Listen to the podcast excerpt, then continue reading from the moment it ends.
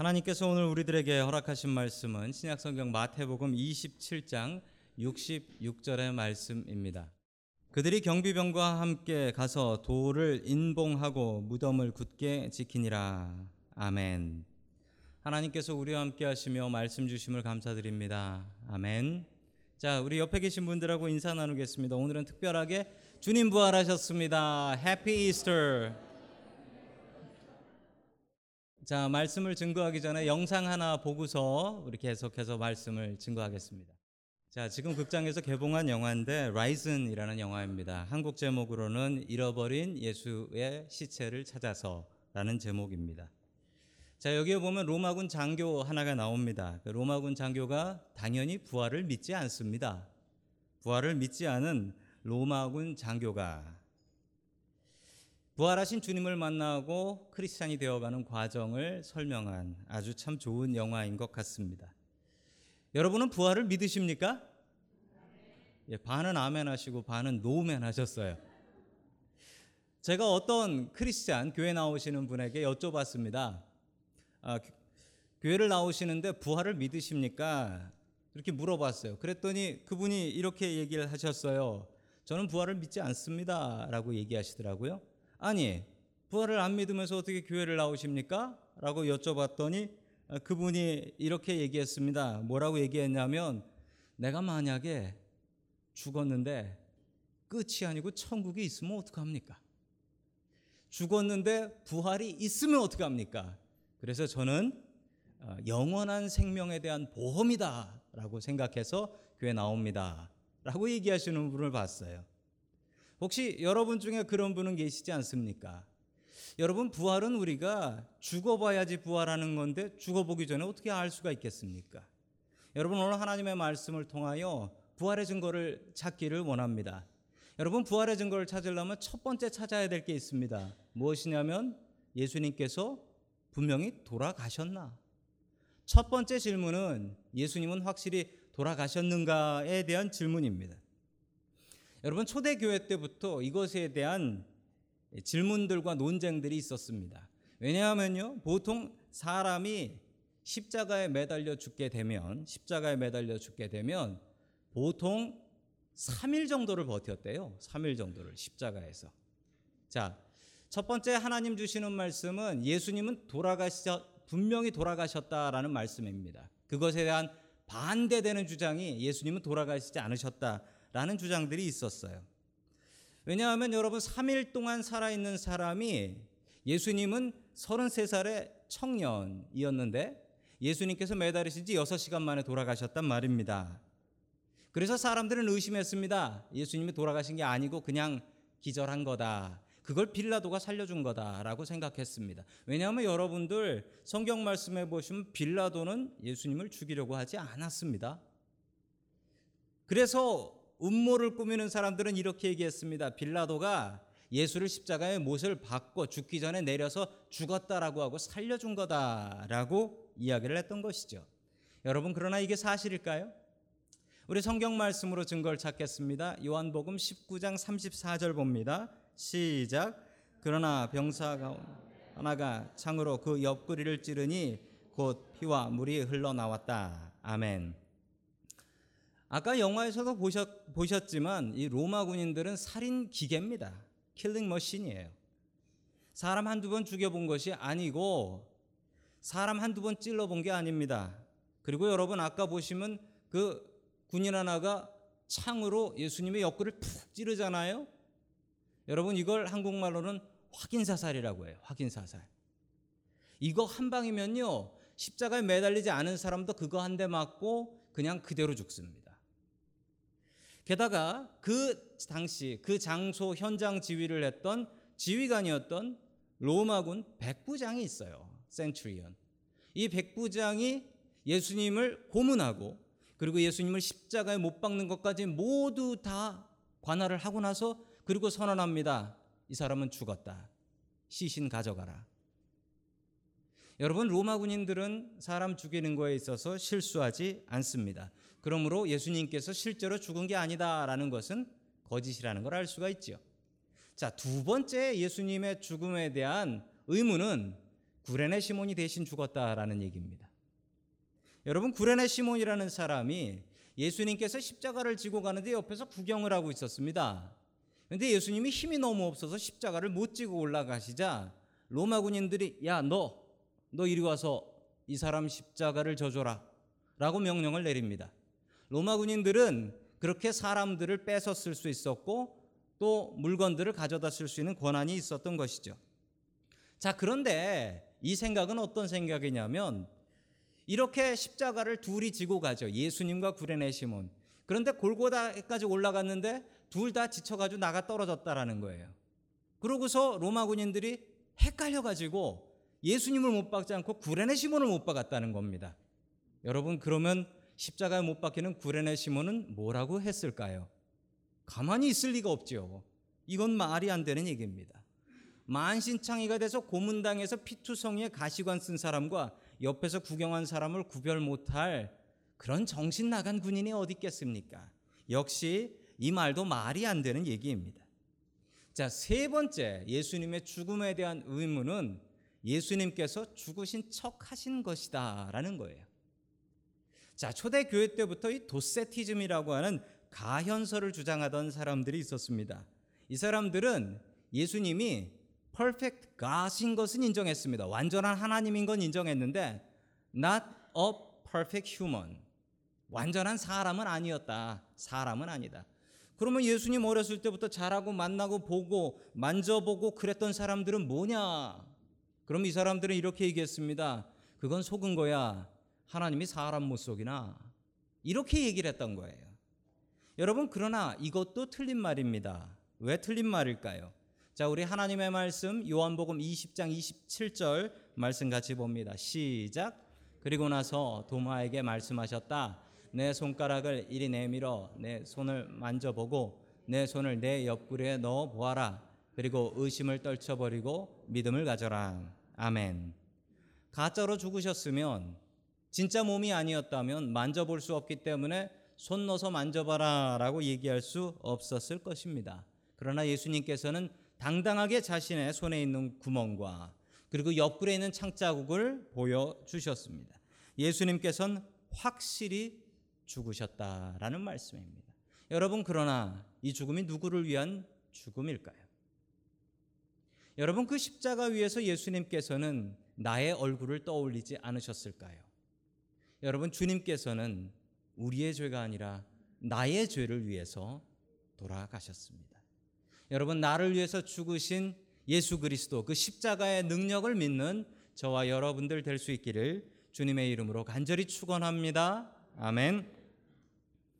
두 번째 하나님께서 우리들에게 주시는 말씀은 주님께서는 확실히 부활하셨습니다라는 말씀입니다.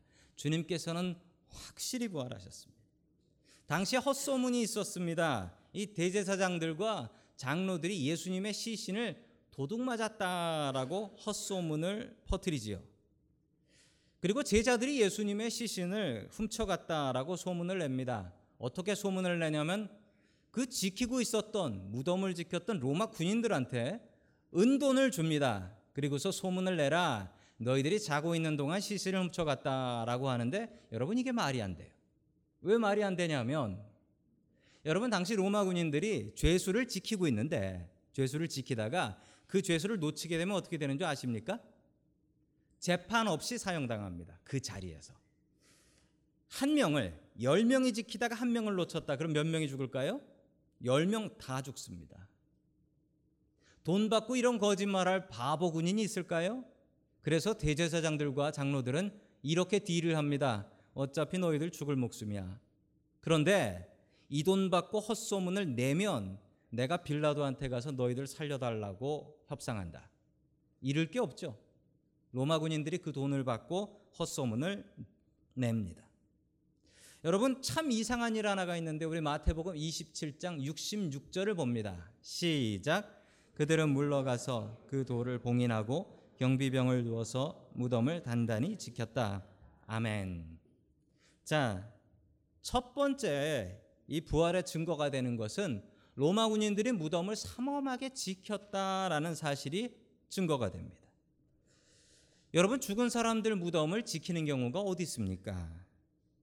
예수님께서 자신이 죽었다가 3일 만에 살아나실 거다라고 예언하셨던 것 때문에 대제사장은 무덤을 지켜주시오. 왜냐하면 제자들이 저 시신을 훔쳐가서 부활했다라고 우길 게 분명하기 때문이다라고 얘기를 했습니다. 누군가 시신을 분명히 훔쳐갈 거다라고 생각했던 것이죠. 삼엄한 로마 군인들이 경배, 경비를 하게 됩니다. 여러분 무덤을 가렸던 돌도 대단합니다. 아까 화면에서 보셨지요? 무덤의 구멍에 따라 돌 크기는 달라집니다만 저 돌의 무게는 약 1톤 정도가 되었다. 여러분 1톤 정도나 되는 돌을 예수님을 따르던 사람들은 여자들밖에 없었는데 밀어낼 수 있었을까요? 그렇다면 예수님의 제자들이 그 일을 했을까요? 여러분 예수님의 제자들은 예수님께서 붙잡히셨을 때 누가 짠 것처럼 마음이 합해져서 다 도망갔습니다. 사도 요한만 빼놓고 다 도망갔어요. 한 사람은 예수님을 돈 받고 팔아먹고 나머지는 저주하고 부인하고 다 도망가 버렸어요. 그것도 안 걸리는 먼 곳으로 도망을 갑니다. 여러분, 저 돌 치울 사람도 없습니다. 여러분, 그러므로 예수님께서 부활하셨다는 분명한 증거가 됩니다. 여러분, 또 하나 이상한 사실, 무덤 속이 정리되어 있었다라는 사실입니다. 자, 여러분, 그래요. 예수님의 제자들 다 도망가고 여자들밖에 없어서 그 사람들이 안 했다고 칩시다. 제 3자를 돈으로 사서 했다고 생각해 보겠습니다. 여러분 그런데 그 무덤의 모습이 너무 이상합니다. 여러분이 한번 보십시오. 요한복음 20장 7절 보겠습니다. 시작. 예수의 머리를 쌌던 수건은 그 삼배와 함께 놓여 있지 않고 한 곳에 따로 객혀 있었다. 아멘. 누가 사람 시신을 훔쳐 가면서 여러분 시신 도굴범이 그것도 로마 군인들이 앞에서 지키고 있는데 여러분 시신을 훔쳐간다라고 생각해 보십시오. 안 걸릴 때 잽싸게 시신을 쥐고 뛰어야지요. 그런데 입고 있었던 수의 린넨 그 붕대 다 풀어가지고 옆에다 잘 접어가지고 이렇게 놓고 가는 도둑님이 어디 있으세요? 여러분 도둑 맞아 보셨어요? 집 치워놓고 가는 도둑 보셨어요? 여러분 그런 고마운 도둑이 어디 있습니까? 만약 그런 분이 있다면 훔쳐갈 것도 없는 저희 집에 와서 좀 정리를 해주고 가셨으면 좋겠습니다. 여러분 분명히 이 사실을 볼 때 예수님께서는 부활하셨습니다. 예, 마지막 세 번째 부활의 증거는 이건 정말 부정할 수 없어요. 부활을 본 제자들이 변했어요. 이건 정말 대단한 일입니다. 예수님께서 붙잡히셨을 때 아까도 말씀드린 것처럼 제자들은 마음이 합해져서 다 배신하고 도망가 버렸습니다. 심지어 예수님께서 십자가를 지러 그 십자가를 지고 올라가시는데 힘이 빠져서 못 들 때 그걸 대신 들어줄 제자가 없었어요. 다 도망가 버려서 여자들만 따라오고 있으니 그 옆에 서 있는 구레네 시몬을 시킨 거 아니겠습니까? 다 도망가 버려서.